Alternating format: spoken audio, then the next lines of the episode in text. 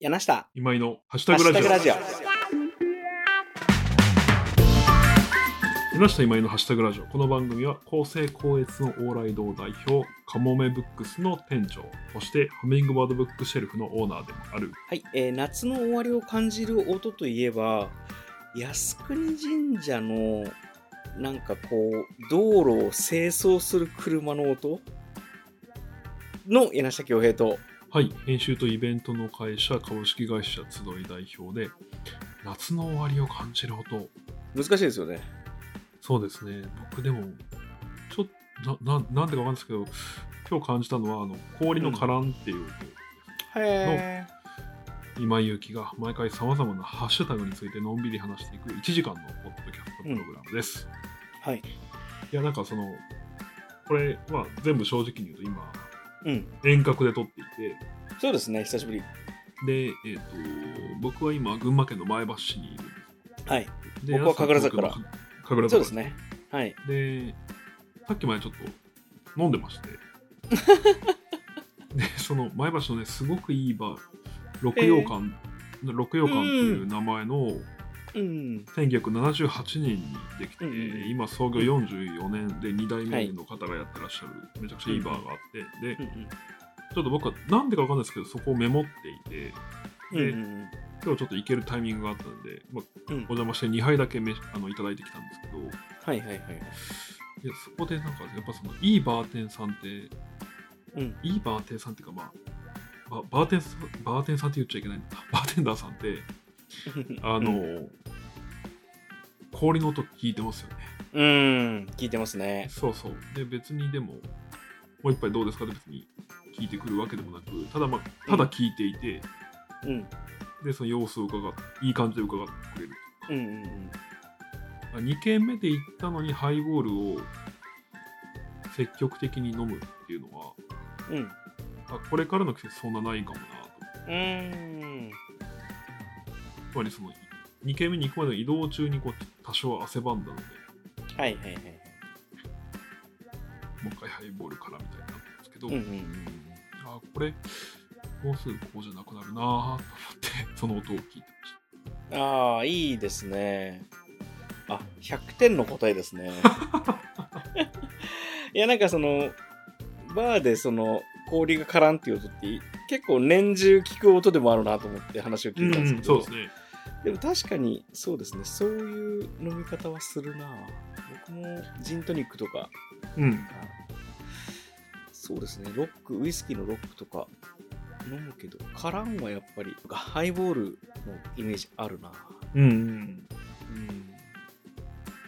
僕は無理やりひねり出しましたね靖国さんの正直なんか夏の終わりって音がなくいきなり秋になってるイメージがあって、はいはいはい。夏の終わりの音ってなんだろうなって言ってひねり出したのが靖国さんのなんかねこう道路清掃の音が目立つ夜中とかにへえ。走ってると車でなんかでっかいこう車が周りをこう掃除しだすイメージがあって靖あ国さんあの、ブラシが回ってるよね。あそうそうそうそうそうそう、はでなんか夏の真ん中だとかえってこうセミシグレとかがあの靖国さんのイメージだし夏のイメージなんですけどそうなんとなくひねり出したけど、うん、今井君の答えの方がいい答えだ なもうこれで冷たいものはしばらく飲まないなの音ですよねそうですね。うんいいですねはい。というわけで、えー今は日いもよろしくお願いします。よろしくお願いします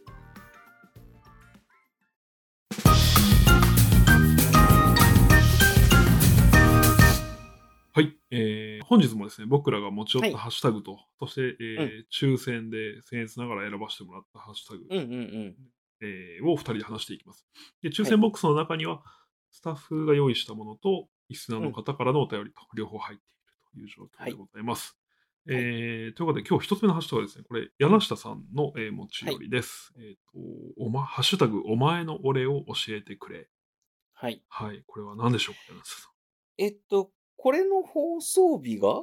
うん9月の、えーえーと9日。 9日。はい。はいはいはい。これの放送日が9月の9日で、そのすぐ後、9月の16日ですね。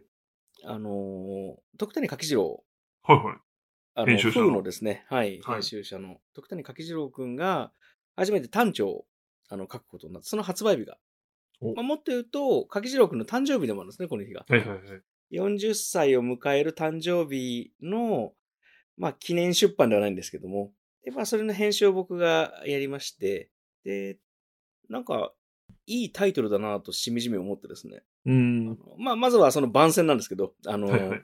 えっ、と、番宣ではないか、宣伝なんですけど、はい。あのーまあ、柿次郎くんの本が9月の16日に出ますので、皆さんよかったら興味ある人、ぜひ買ってくださいっていうのと、なんかその、自伝なんですよ。柿次郎くんの。えで、ーあの、京都の作家の土門蘭さんと、まあ、対談というかインタビューしてもらった、その音源を書き起こして収録していたりとか、柿次郎くんのコラムが、まあ、今考えてることとか、これまで結構貧困な家庭とは言わないですけど、ないっていうところから、今のあるっていう状態にどう持ってきたかみたいな、そういうテーマで本を書いてるんですけど、なんか自伝をずーっと書いてると、自分のことは自分の自分は分かったつもりになるけれども結う局ん他者から見た自分っていうものは何なんだろうってところに行き着いてですねまあそれで「お前の俺を教えてくれ」っていうタイトルなんですけどうん今井君から見た僕ってどんな風に思ってんだろうとか今井君から見た柿城君ってどう思ってんだろうとかまあその話をうん誰かから見た誰かを教えてくれっていうテーマで今井君と話そうかなと思ってこのハッシュタグをしたというまあ宣伝はあるんですけどなるほどまあそれよりもというあ思い出した今井君あのはい文章書いてくださいよ。あ、そうそう。柿次郎くんがね、キャンペーンやってて今。えっ、と、16日締め切りで、うん掛次郎さんに当てた、まあ、コラム、ショートコラムみたいなものが、うんうんうん。応募フォーム立ち上がって募集状態にあって、うんうんうんえっと、僕はそれを書きたい。まあね、すごくお世話になってるので書きたいなうとん。う思っんていて、でえっと、この間の土曜日ですかね、あの、うんうん。大阪出張中だったんですけど、その合間はいはに、掛次郎さんコラム書くっていう予定をスケジュールに入れてまして、お、素敵。うん。はい。書けましそたのいやその時間はまあ、シエスタに費やしたんです けど、シエスタに、ね。 なので、ちょっとまだかけてないんですけど、あの、強い意志はあるということは、柳瀬さんにはお伝えしておき ます。でもやっぱそう、いざ書くとなるとね、何書こうかなと思ってて、うんうんいや、僕と柿次郎さんの関係は、でも本当に、まあ、最初は顔見知り程度、うん。彼がバ,、うんバーグハンバーグバーグにいた時僕が正解,、正解者にいた時に知り合っていて、で当時クビルさんは、えっと編集者ではなく広報だったんですうんけうど、ん。バーバーグのなんでバーグにこうお願い事があったりする時に窓口になってくださる方、うんうんうん。でその後でも独立しまあ影さんがね僕らよりね34ヶ月早く独立されてるんですよね確あか結構でも同時期っちゃ同時期なんですそうね。そうそうそうそう、うでん僕は独立して気づいたことがあってこれはいろいろ独立する人たちにう。うん。あの実はねって言ってお伝えしてるんですけどうん。独立した人しか知らない世界の秘密みたいなのがうんうんあっうんうん。あそれはあの独立しましたって言った日からうん。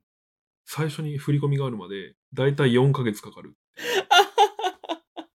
そのまあね、そうその、いきなりまず仕事が始まったとしても、そうそれが将来に収まることはあんまないし、そうだから大体その独立しましたって言うと優しい人たちが、えーちょうっんとなんか、なんかやろうよみたいな連絡くうん。れうるわんけ、うん。で、そう、なんかやろうよの打ち合わせやるまでに2週間まずかかります。大体。みんな忙しいから。最短でね。 うん。そうそう、こっちは暇ですけどね。で、2週間あって、なんかご発注いただいて、で、その後、うんまあ、いくらでやらせてくださいみたいなことを言って、それがうん決済通るまでに大体まだ2週間かかうん、まあまあまあ、最短でりまね。す。そうそうそうそう。で、その後、まあ、僕らみたいな仕事だと、取材があって、うん。うん。執筆があって、っうん。ていうのがあるんですけど、これにも大体1ヶ月かかります。はいはいはい。でクライアントさんでチェックとかね、あったそうら。。で、そのうん後、先方の中でこう、いろいろあって、まあ、3ヶ月目にけ、うん納納品になります。うんうんで、大体の会社は末締め翌末払いとうん。うんういうんうん。支払いタームを持っているので、うんうんえっ、と、掲載された月うのん。うん月末に、うんえっ、と、け計上されて、うんそのお支払いがあるのは翌月の末日。うん。 なので、独立直後にオファーくれた人からもらうのすら4ヶ月後なんですそれ、ドヤ顔で言ってるけど、あ の、たった5文字で、資金繰りっていうね。そうそうそう。ので僕は昔から言われてる。やっぱその、恥ずかしながらやっぱ、一切の貯金がなかったので、はいはいはいはい。でどれぐらいひどかったかっていうと、その、よく、その例として話すんですけど、その独立直後、当時のインターンですごいお世話になった子がいるんですけど、うん、そのが学生だった。うん。うん。その、まあ、このラジオの未だに関わってくれる横尾くんと、うんうん。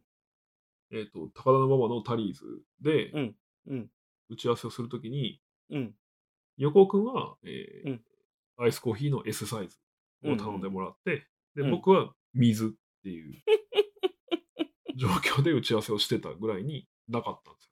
あはいはいはい。ちゃんと馬場のタリーズには、その、タリーズじゃないわ、ドトールには、その後うん、課金してるんで、それ許してほしいんですけど、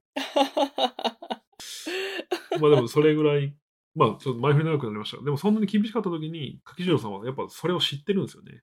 ああ、もう、だって3ヶ月、4ヶ月前ですもんね。そうそうそうそうそう。で、ちょうど苦しかったの。うん。すぐにその、今井さん、独立おめでとうございますってって、うんうんで、この仕事一緒にやりましょうって言ってくれて、うん。うん。で、なんかその、本当ご祝儀的にギャラはもう、そうの、山分けシステムでって言われて、ああ。僕はこのだけもらう。あこの案件の予算はこんだけ。うん。で、半分を今井さんに渡すんで、好きにやってくださいみたいなこと言ってくれて、いいご祝儀だ。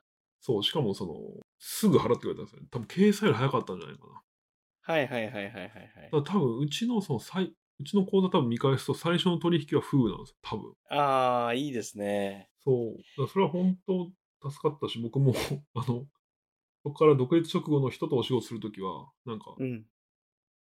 うちの基本支払いターンはこうだけどうん。しんどかったら言ってくださいしんどかったらっていうかあのもうちょい早く欲しかったら、うんうんその気持ちは僕死ぬほどわからんで 言ってくださいねっつって、うんうんうんそうそう言うようにはしてるんですけどあとあれですね、その、会社が最初に取引した会社って覚えてますね。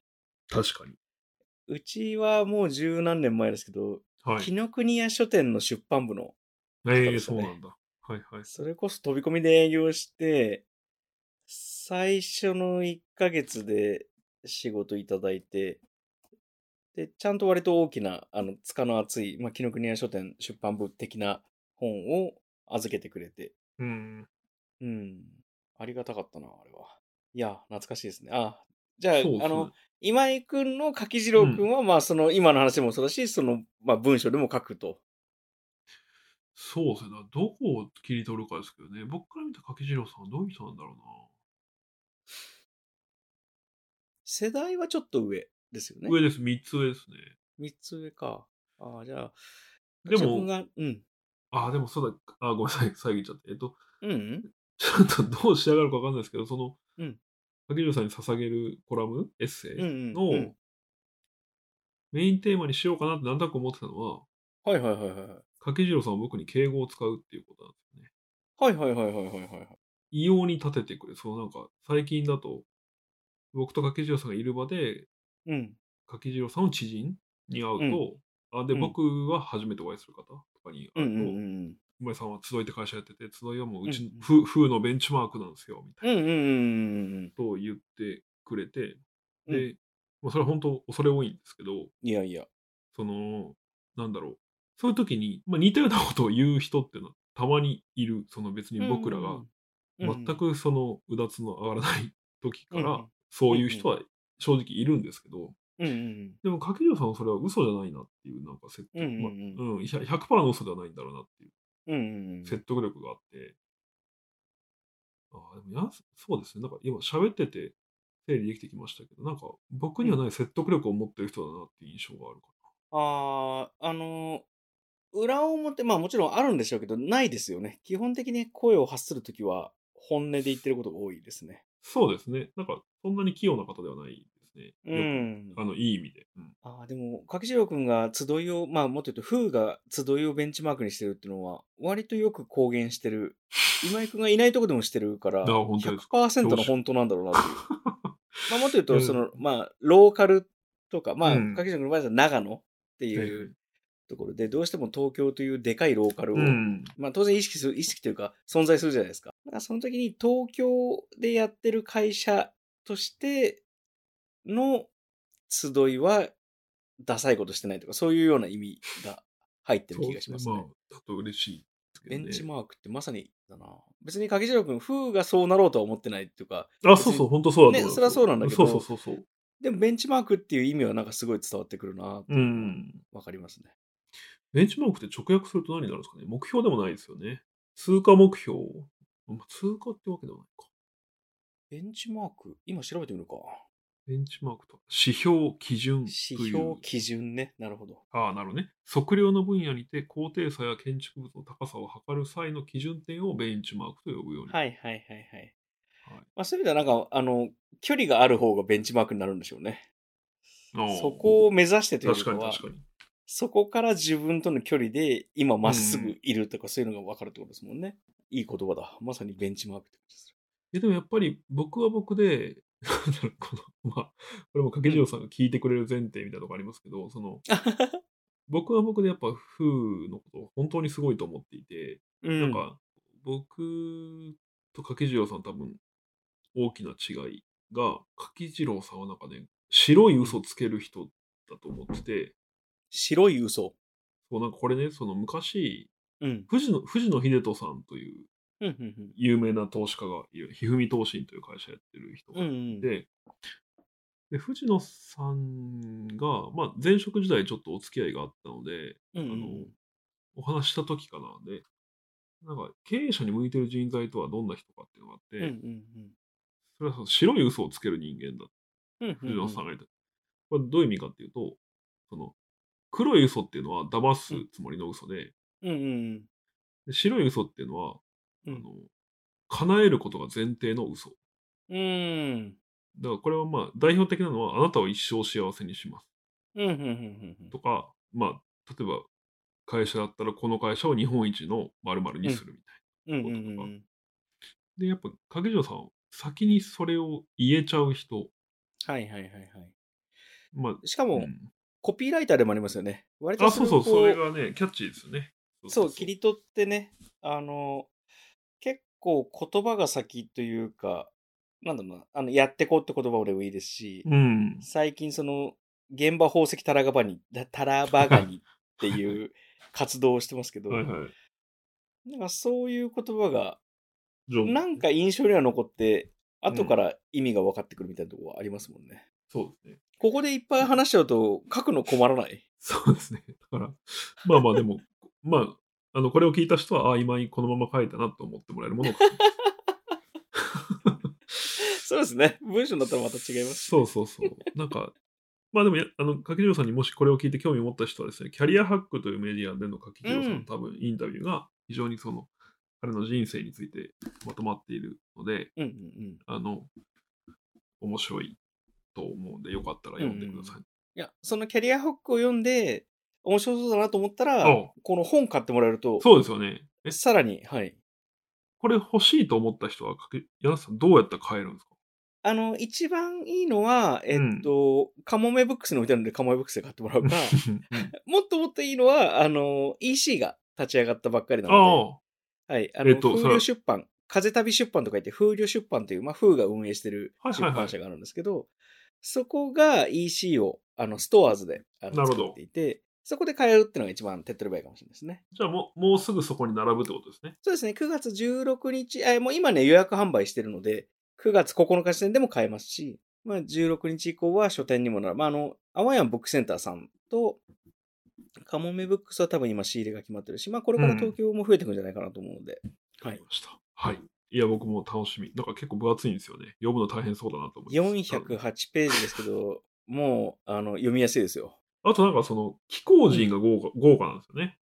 ああ、ですね。下田哲也さんだったりとか、鶴と神の小林くんだったりとか。あと、勝瀬正彦君だったり。あ、そうですね。そうです。勝さんもいらっしゃるし。塩谷舞さんだったり。あはい、ですですです。小倉平君とか、はいはい。はい、あの原宿さん、おもころああ編集長の編集長原宿さんもね、あの柿城君のへえ同時期の盟友ではあるので、はいはい、そうですね。いや、どれもね、良かったですね。元子さんという写真家の方ですとか、八重さんといへうえ京都のライターさんとか、お本当にー多士生成いろんな方が書いてくださっていて、はい。イッシー君も書いてくれてますね。おバックパッカージャパンの。はい。宮脇さんかな宮脇、あの、ノートの宮脇さん。ああ、かけるさんの師匠の一人。あそうですね。はいの文章もめちゃくちゃやっぱうまかっうたーです。ん。ぜひ、皆さんはい9月16日発売の、お前の俺を教えてくれよろしくお願いします。はい。えー、というわけで、一つ目のハッシュタグは、お前のお礼を教えてくれでした。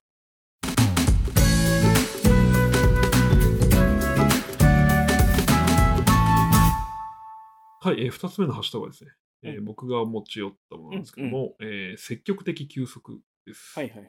これはあれですかあの、今出張中だからってのもあるんですかあそうなんですよね。ちょっとね、僕ね、うん別に全然あの大丈夫なんですけど、うん とはいえですね、なんか今、うん十十数連勤が確定してるというか、お疲れ様。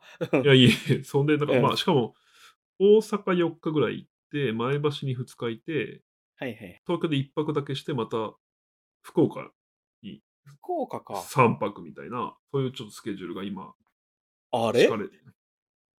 え僕、来週福岡行くよ、3日間。月、火、水と。あー、でも月朝に帰ってきます、僕。ああ、残念、じゃあ入れ替わりだ。はそうそういそうはいはい。 そうそう。そういうのがあって、うん。で、あとその僕ちょっとコロナにちょっと前になっちゃったんで、はいはいはいはいなんか多分その後遺症もあって、今、なんかね、あんま疲れ取れないんですよ。あら、かわいそうに。うん。いや、まあ全然それはもう、でもまあ徐々にマシになってる感じあるんですけうん、ど、うん、でよかったよかっその、休息って人によって違うなた。うん。と多分思ってて、うん。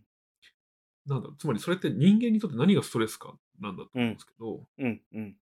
僕ってそのなんか徹夜とか、うん。すごく歩き回るとか。うん。うん。ってことは多分そんなに問題なくて、はいはいはい。僕にとってのストレスって多分約束なんですよ。本当クズクズみたいなこと言いますけど。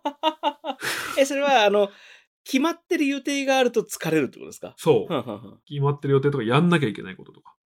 はいはいはい。それはでも、あれだね、生きていく上で大体起こることですね。でもその、今日別に何もしなくていいっていう日は作れる。あるいはこの数時間守るべき約束がないとか。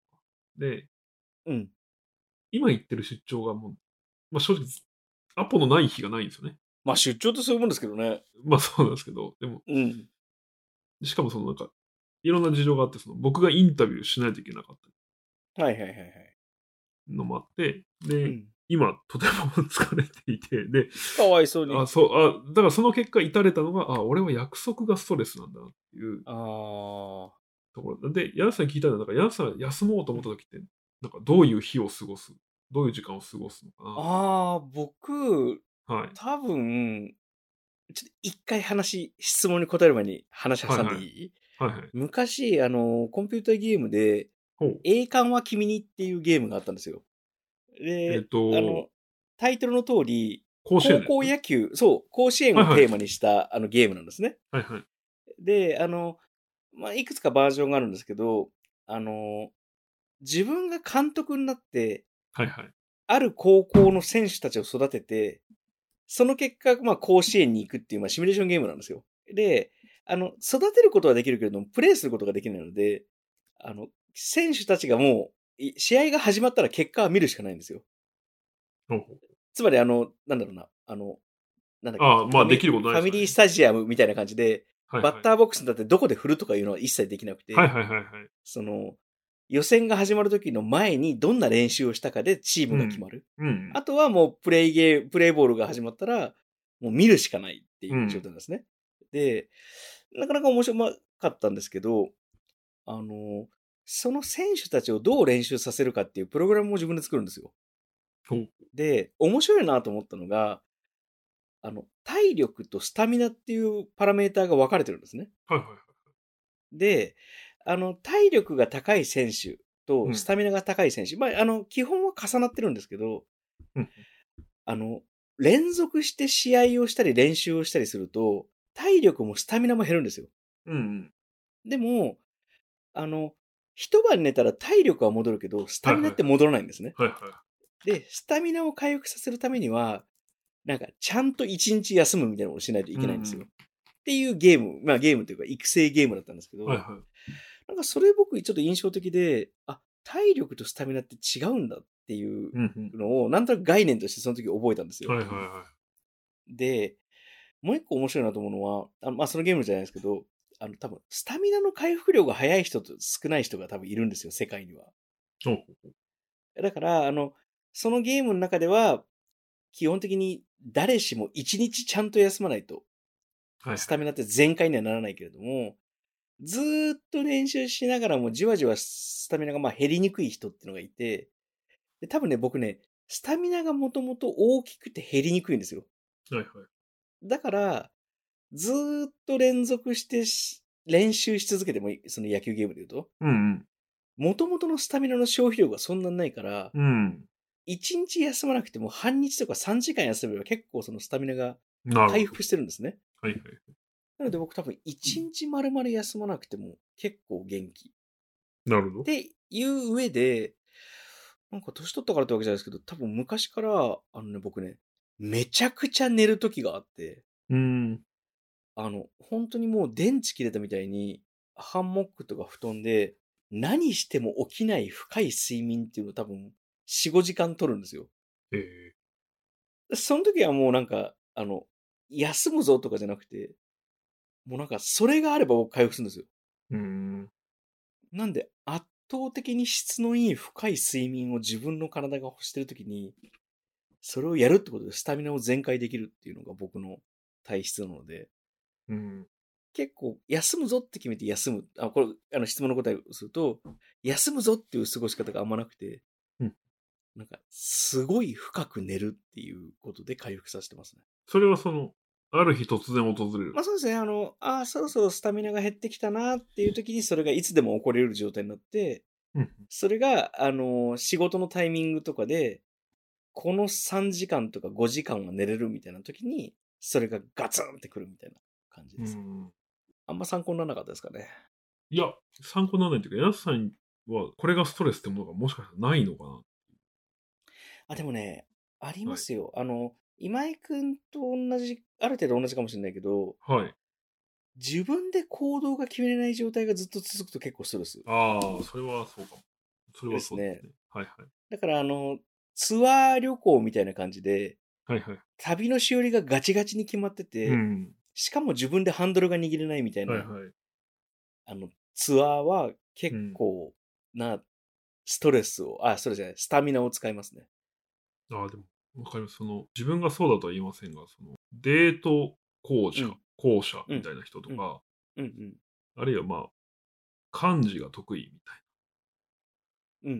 な人って、僕、まあ、自分僕は例えば漢字は好きだし、多分得意なんですけど、いろんなことうんの。うんうんそ。れって別になんか人のために何かしたいとかっていうのは、まあ、なくはないけど、うんうん基本的には自分でコントロールしたいってういん。うんうんうん。うのなるほどね、が面白い。ありうますよね。だから、その、んうん。車乗るときも、うんなんか、ハンドル握ってる方が、うん。ストレスが少ない。そうそうそうそうそうん。あ、でもそれゼロじゃないな。う。うん。僕、運転すごい好きですけど、単純にはいいろんな車運転するのが好きなんですけど、はいはい。でもその気持ちももちろん100には近いんだけど、うん。自分で運転してる方が、なんか気持ちが楽だっていうのはゼロじゃないですね。逆に言うと、なんか3時間でも4時間でもドライブすることはそんなに疲れないんですよ。ストレスでもああ、なはいいし。はいはい。それよりかは、なんか、バスの片隅でずっと乗ってる方がストレスかもしれないな。ああ。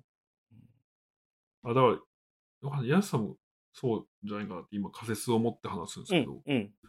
僕基本的に電車苦手なんですよ。ああ、面白い。うん。それはそのダイヤを守んダイヤを守るという約束が生じるからで。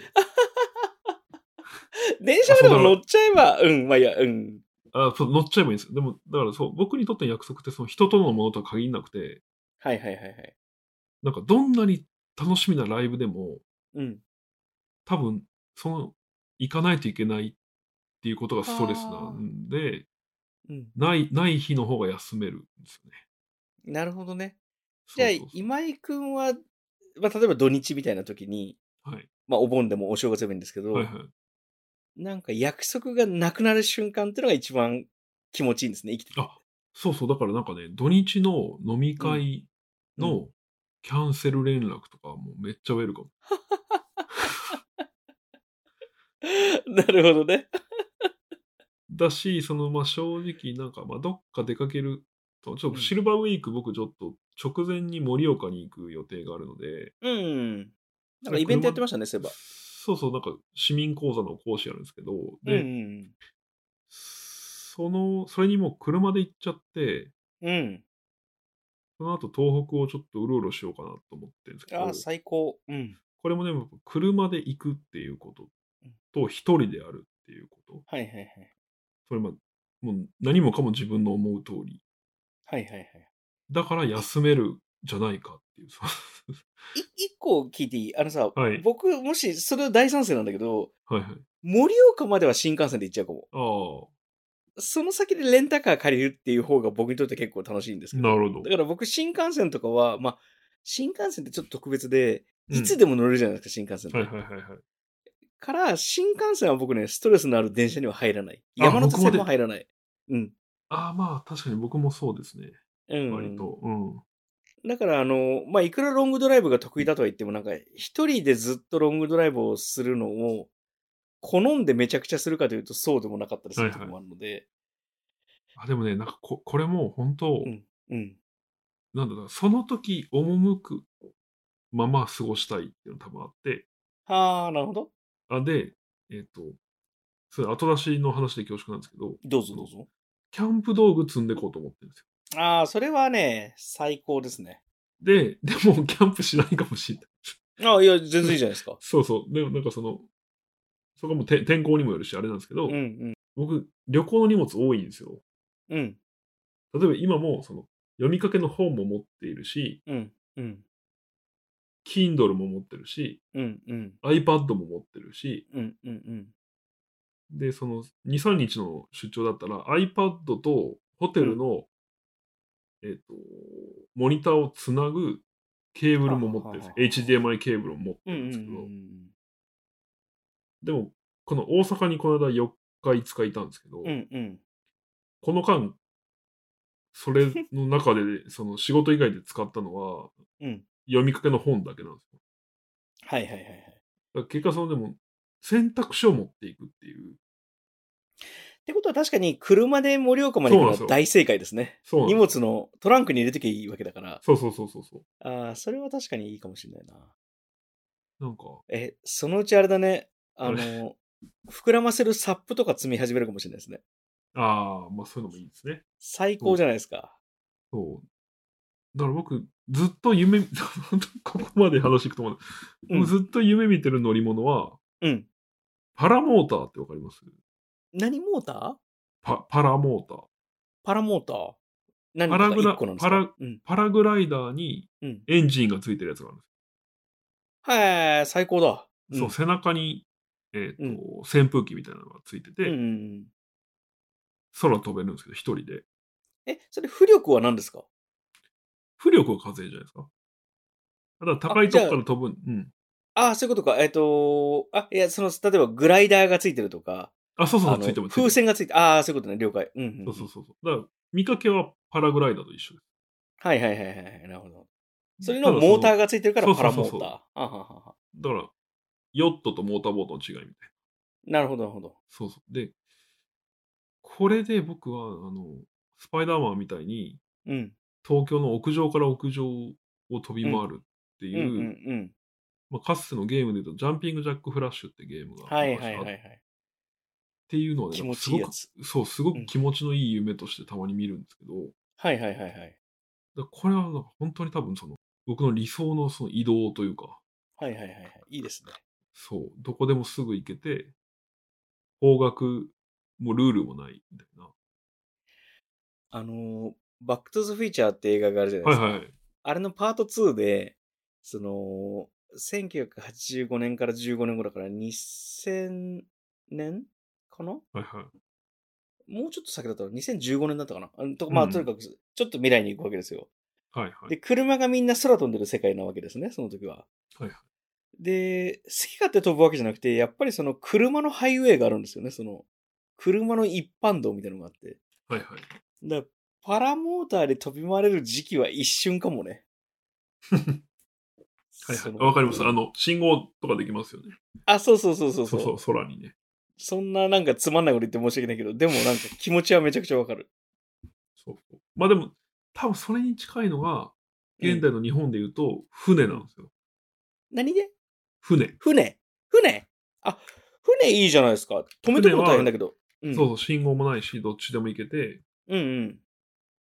で、なんか、関係あるか分かんないですけど、うちの父は船乗りだったんですよ。え、それ初めて聞いた。あ小型一級船舶、まあ、その、うんまさにその停泊所で勤めてて、もちろん自分で動かさないといけないから、その小型一級船舶を持ってたんですけど、へえ。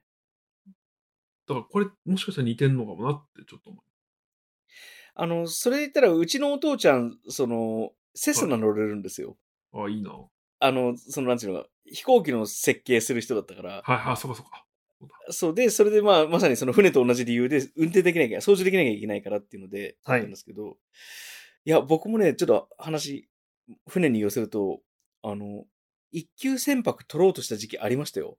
ああ、僕も、そう、なんかね、前もこのラジオでどっか言ったかもしれないけど、その父親がなんかあんまりこう、別に遊びに行こうとかそういうこと言わない人だったんですけうんど、うんうん。あ特に僕が中学校以降は。うんうんただその、自分が持ってるのもあって、あの、うん。うん。今でいう2級船舶はいはいはいはい。は、お前欲しかった、俺金出したんで、みたいなこと言ってくれてて、そうそう。んんんまあ、ちょっと出さずに行っちゃったんで、あれなんですけど、はあ、はあはあ、あれ、二級船舶が、二級船舶もエンジンはついてますよね。だ。ついてますすし、あと、あれがいけます。えっ、と、モーターボート。あ、違うわ。ごめん。ジェジェットスキあ、ジェットスキー二級船舶できるんだー。。そうだ、なるほど海ね。僕ね、帆船に乗りたかったんですよ。おおはいはい。ちっちゃな帆掛け船に乗りたかったんですよね、うん。それで二級と一級取りたかったんだよな。なんかまたやろうかな。でも、すぐ取れるんですよね。す数日で取れる。そあ、みたいですね。なんか本当に、むしろ本当にあの、船を所有する方が大変というか。うそうですね。うん、ハーバーまで近くないといけないとか、あそういうのが大変みたいですね。はい。積極的休息。うんという。はい。えー、二つ目の話が積極的休息でした。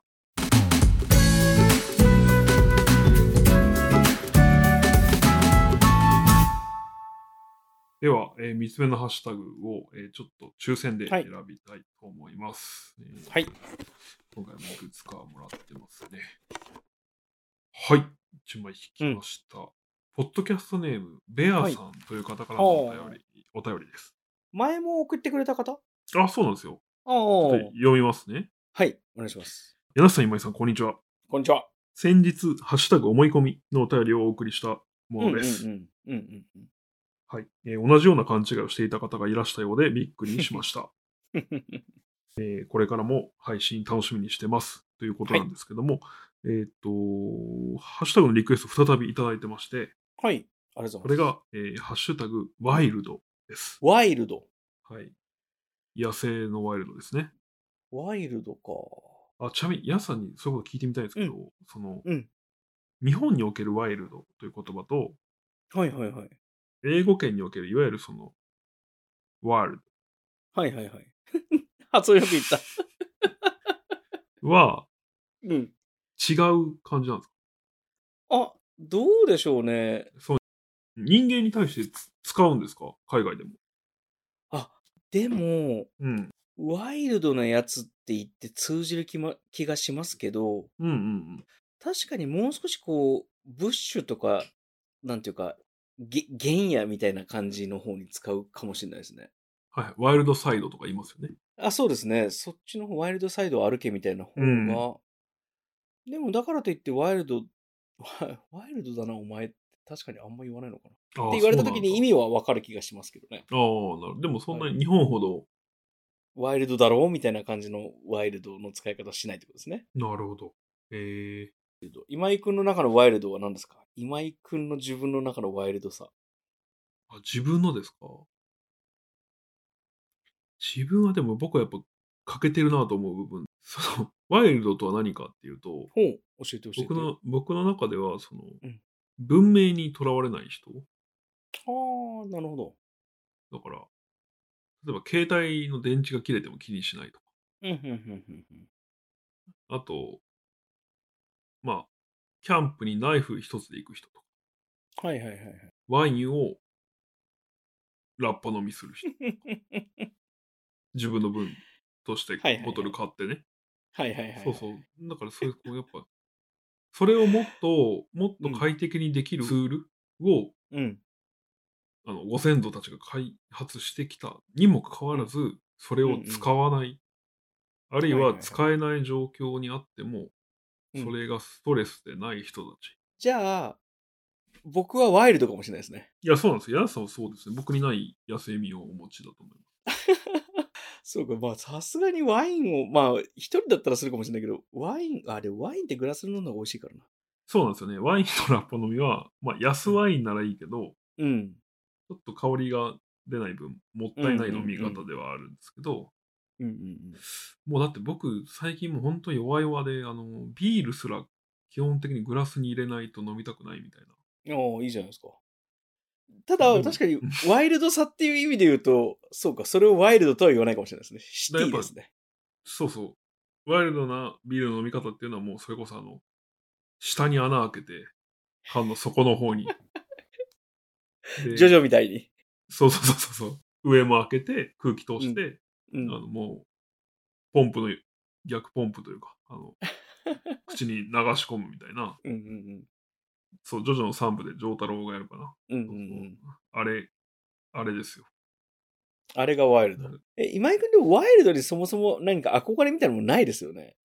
ないです。それでもないのは僕がワイルド育ちだからだと思います。あ、かつて今井君はワイルドで、それを意図意識意識的に捨ててきた。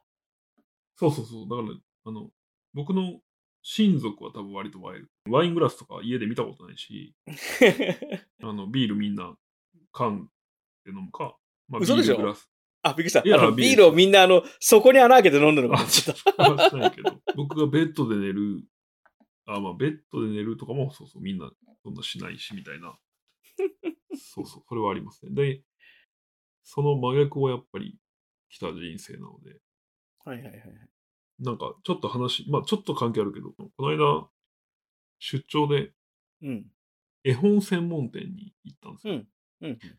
で、そこにうちの社員と一緒に行ってたんですけど、うんうん。その、高知県出身の人に、はいはいはい。あの、今井さん、この中でこう思い出の絵本とかありますって言われて。うんうん。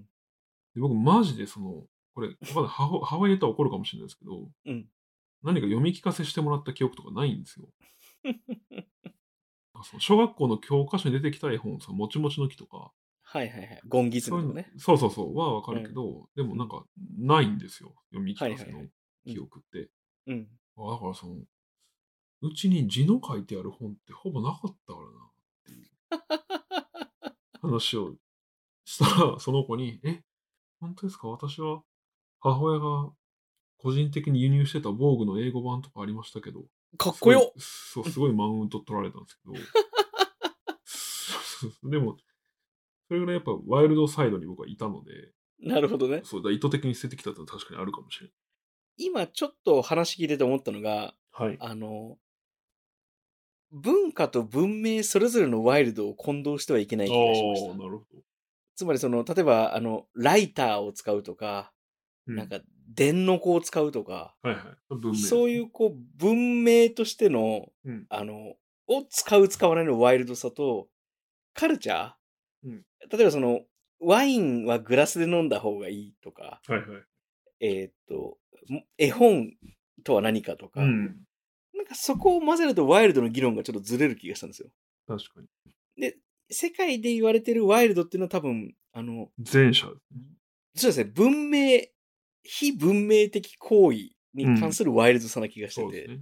まあ一旦、まあワインは置いといて、カルチャーのワイルドさについては、置いておいてもいいかもしれないですね。そうですね。うん。それなんかちょっと、あの、悲しい話というか、今井くんの生い立ちの話になる。そうですね。でも、文明のワイルドさもあったでしょその農作業してて、農作物いっぱい積んだりとか、そういう。ああ、そうですね。うん、そういうの。あ、あまあ、あとその、それを、そういうかわかんないけど、その、買えるものを買わないみたいなワイルドさもありましたね。ああ DIY で済ませるとか。そうそうそうそう。はいはだいかはいら、はい。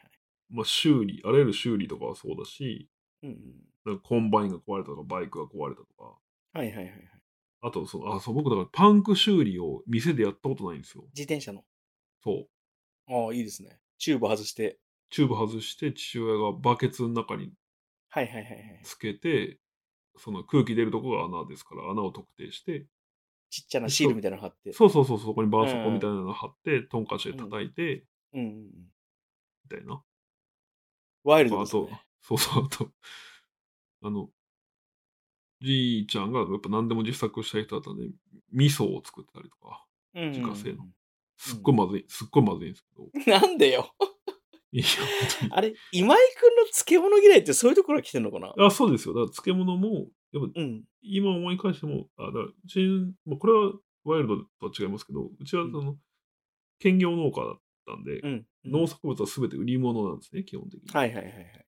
だからあ、しかもその、ケチだったんで、うんうん。特に祖父が。家で食べるっていうのはその商品にならなかったもの。なるほど。だから全部まずいんですよ。本当にえ。、味噌がまずいってことあるありま すよ。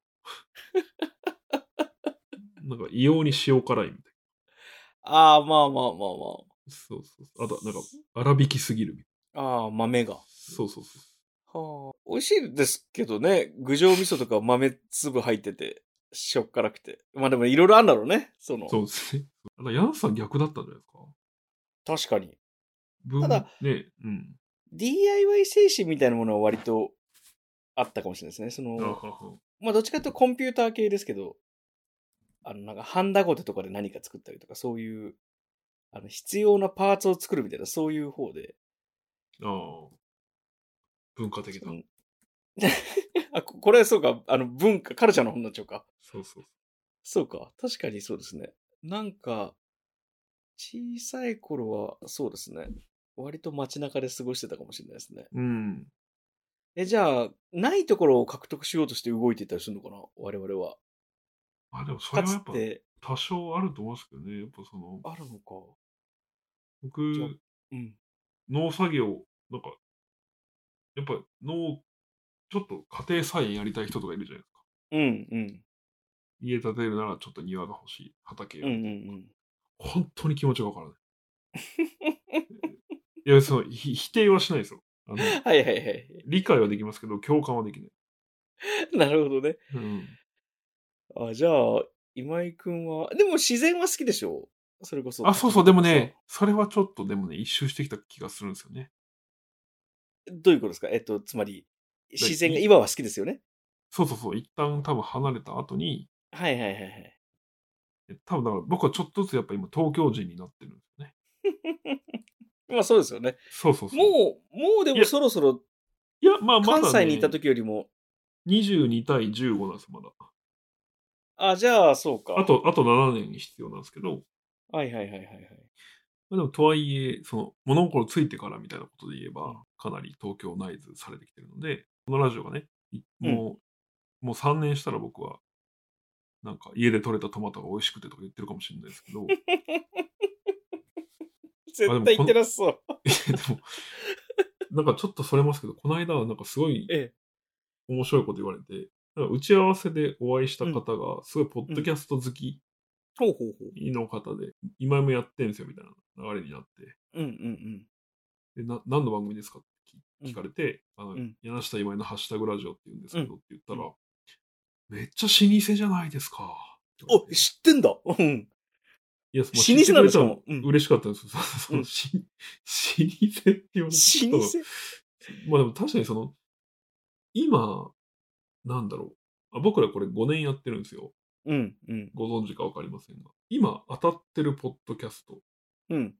というかまあ、人気、うんうんうんうん。全部後輩なんですよ。はいはいはいはいはい。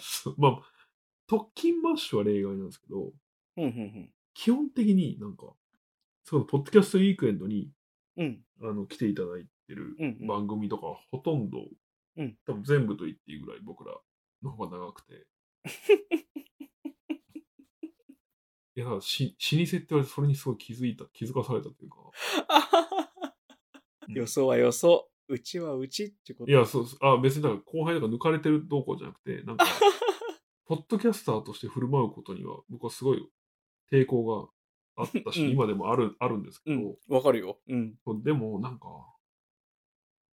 歴でいや、確かにそうなんだなと思って。なるほどね。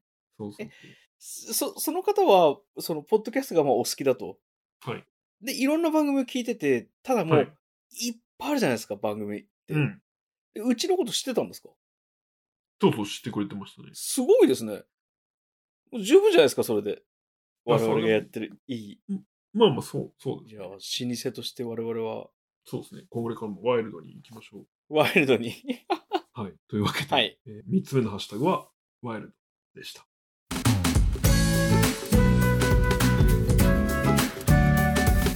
はい、じゃあもう一個くじ引きますね。はい。お願いします。もうリモートだから手が出せない。はい。引きました。いきますね。はい。また、お便りです。うん。はい。ポッドキャストネーム、ともぞうさん。友蔵さん、お便りますね。柳下さん、今井さん、こんにちは。こんにちは。いつも楽しく拝聴させていただいております。ありがとうございます。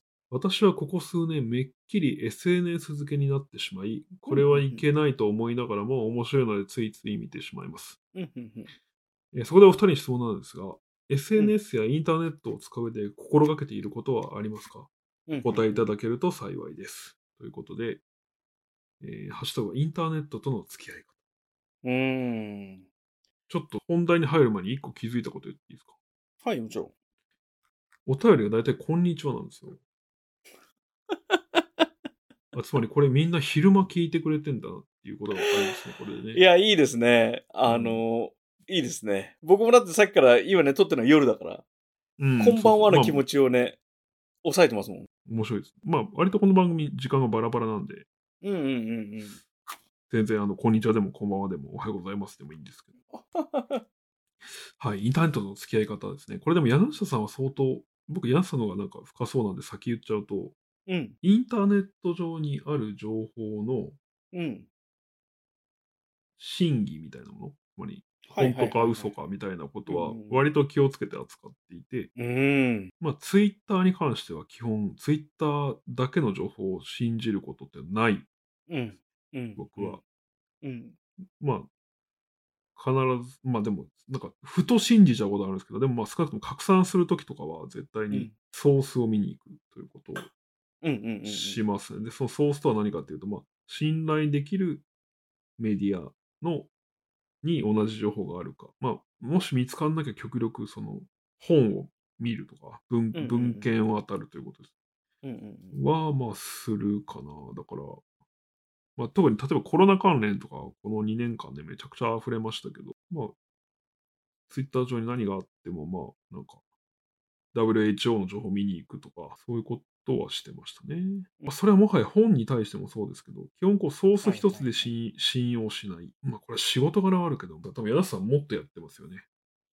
そうですね。仕事柄。なんかうん。あのー特にまあツイッターとかで議論とか炎上みたいなのが起こるときは、やっぱ一回信じないですね。それは僕のうん自分の友達のことであっても信じないですね。うんそのあの何か誤読誤解の可能性がゼロじゃないっうんて思うし、140文字ってやっぱ短いので、うん。うん。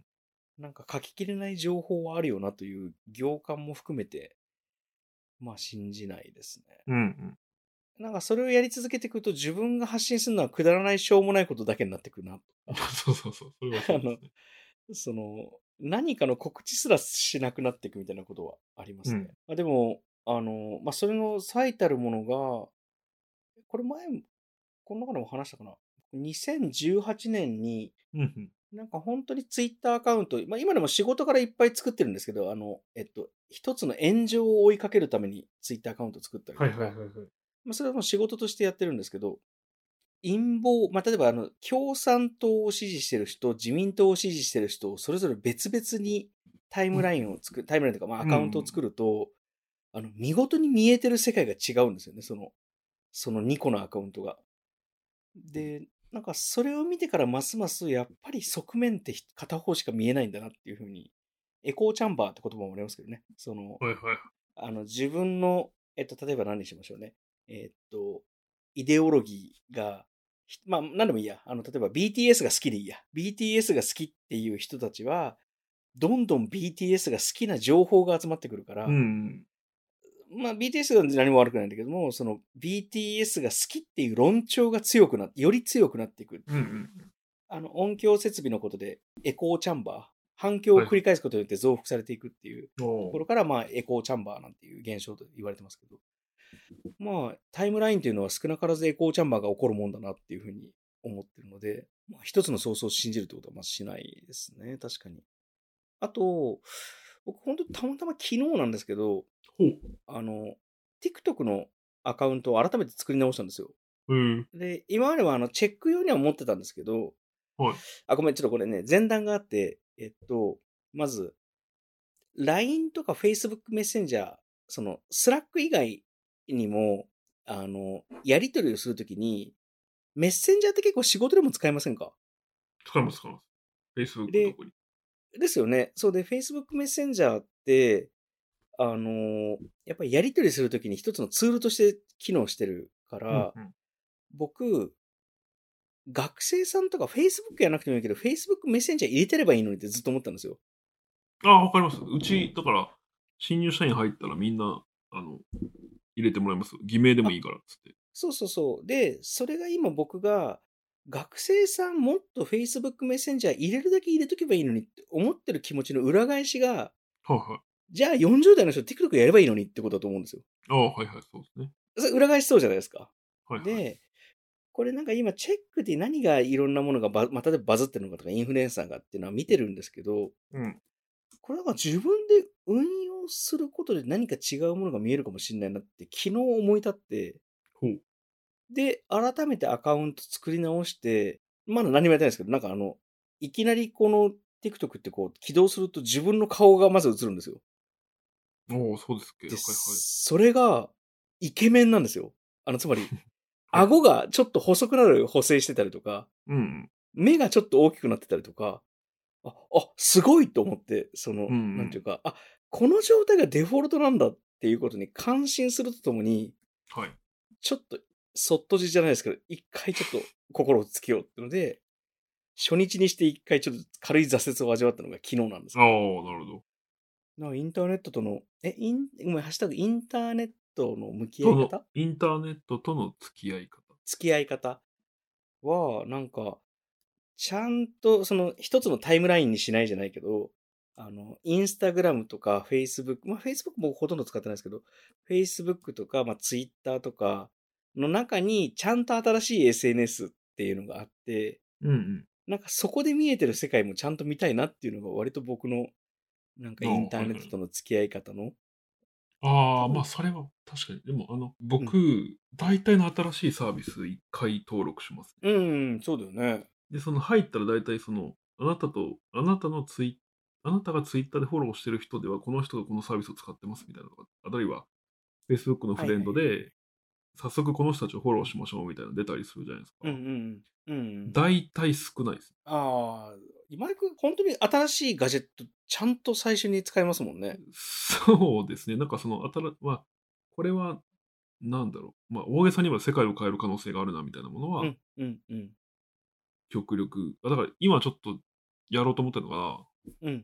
つすごい、ついこの間見つけたサービス。あ、あるのは知ってたんですかあ、日本に来たんだと思って見うんうんうんてたサービス。それがですね、カメオっていうサービスで、カメオ。カメオ出演のカメオだとあ思う。あ、はいはいはいはい。あの、もともとアメリカで流行ってた、その、セレブがあなたのためだけにうん、動画を、メッセージ動画を撮ります。うーん。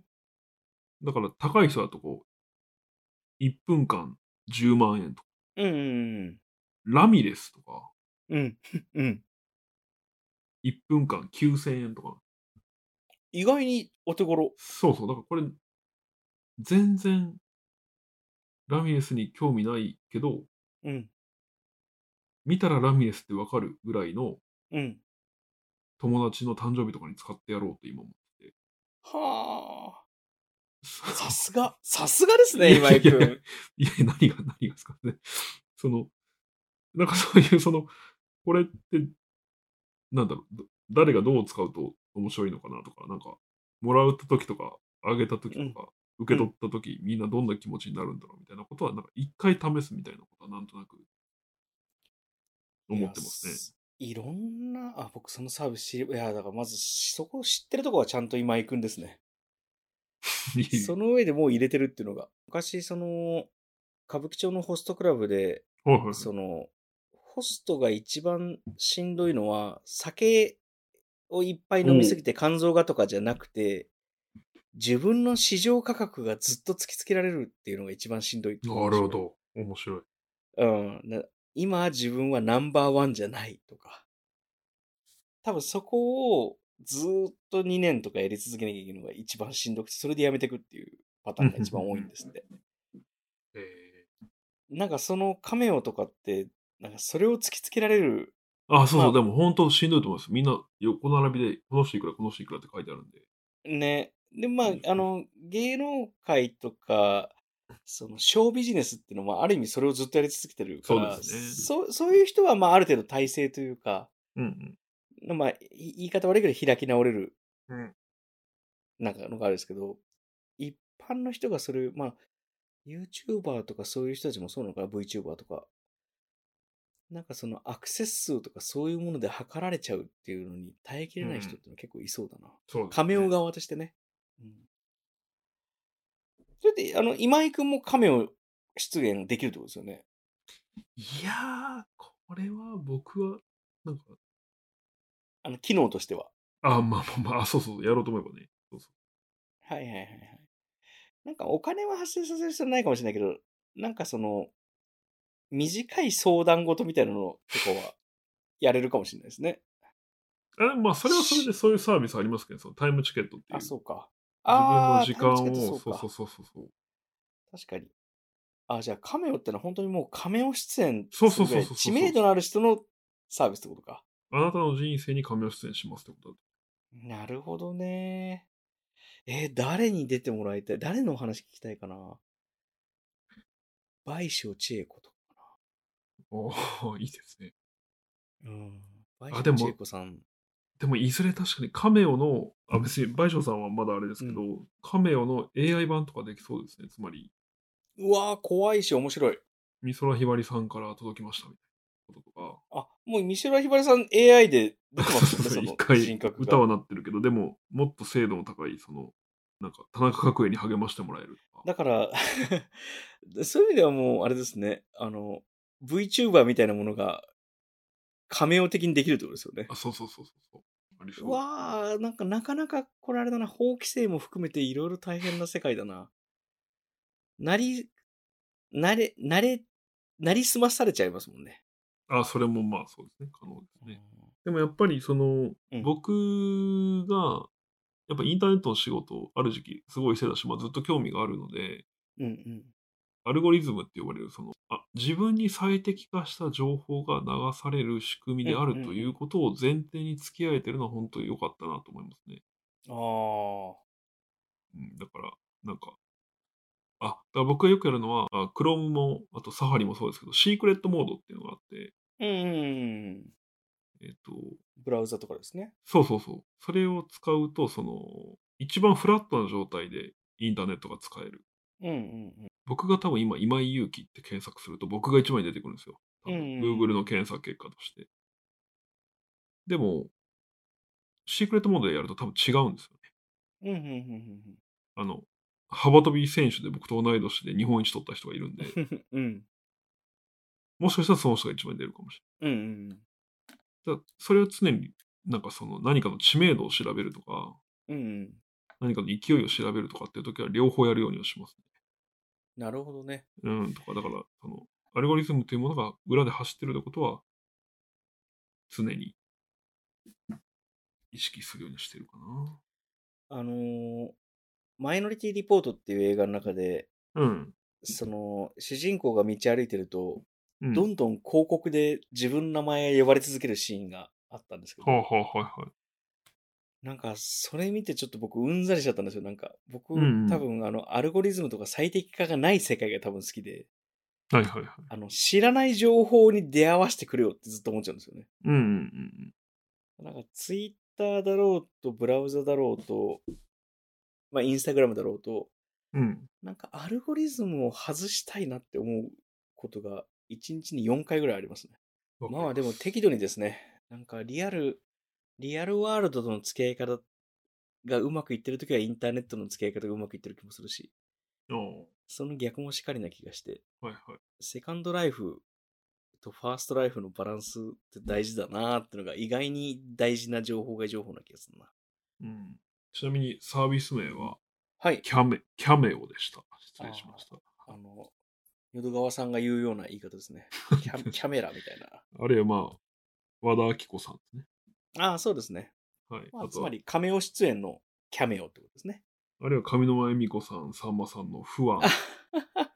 不安いいですね。わかりやすいです、あの言い方。はいはい。はい。というわけで、え4つ目のハッシュタグは、インターネットとの付き合い方でした。はい。はい。えー、ありがとうございます。ありがとうございます。えーと、いやー、お告知便りいつもありがとうございねま、す。ありが本た当いにです。ありがたいですね。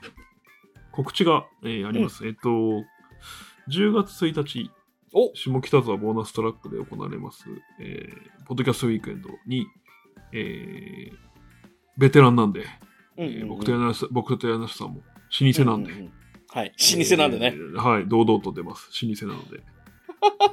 怒ってんじゃん、ちょっと言われて。怒ってない怒いや、全く怒ってない。いやいや、いや、本当になんか、あ、その誇りの持ち方あるんだなって、本当気づかせてもらなるほほど。ど。そうそう。でまあ長くやってりゃね、老舗だし、そうそうそうそう。後から追い抜かれることないですからね。そうそうそうそう。それが何だって話ですけ ど。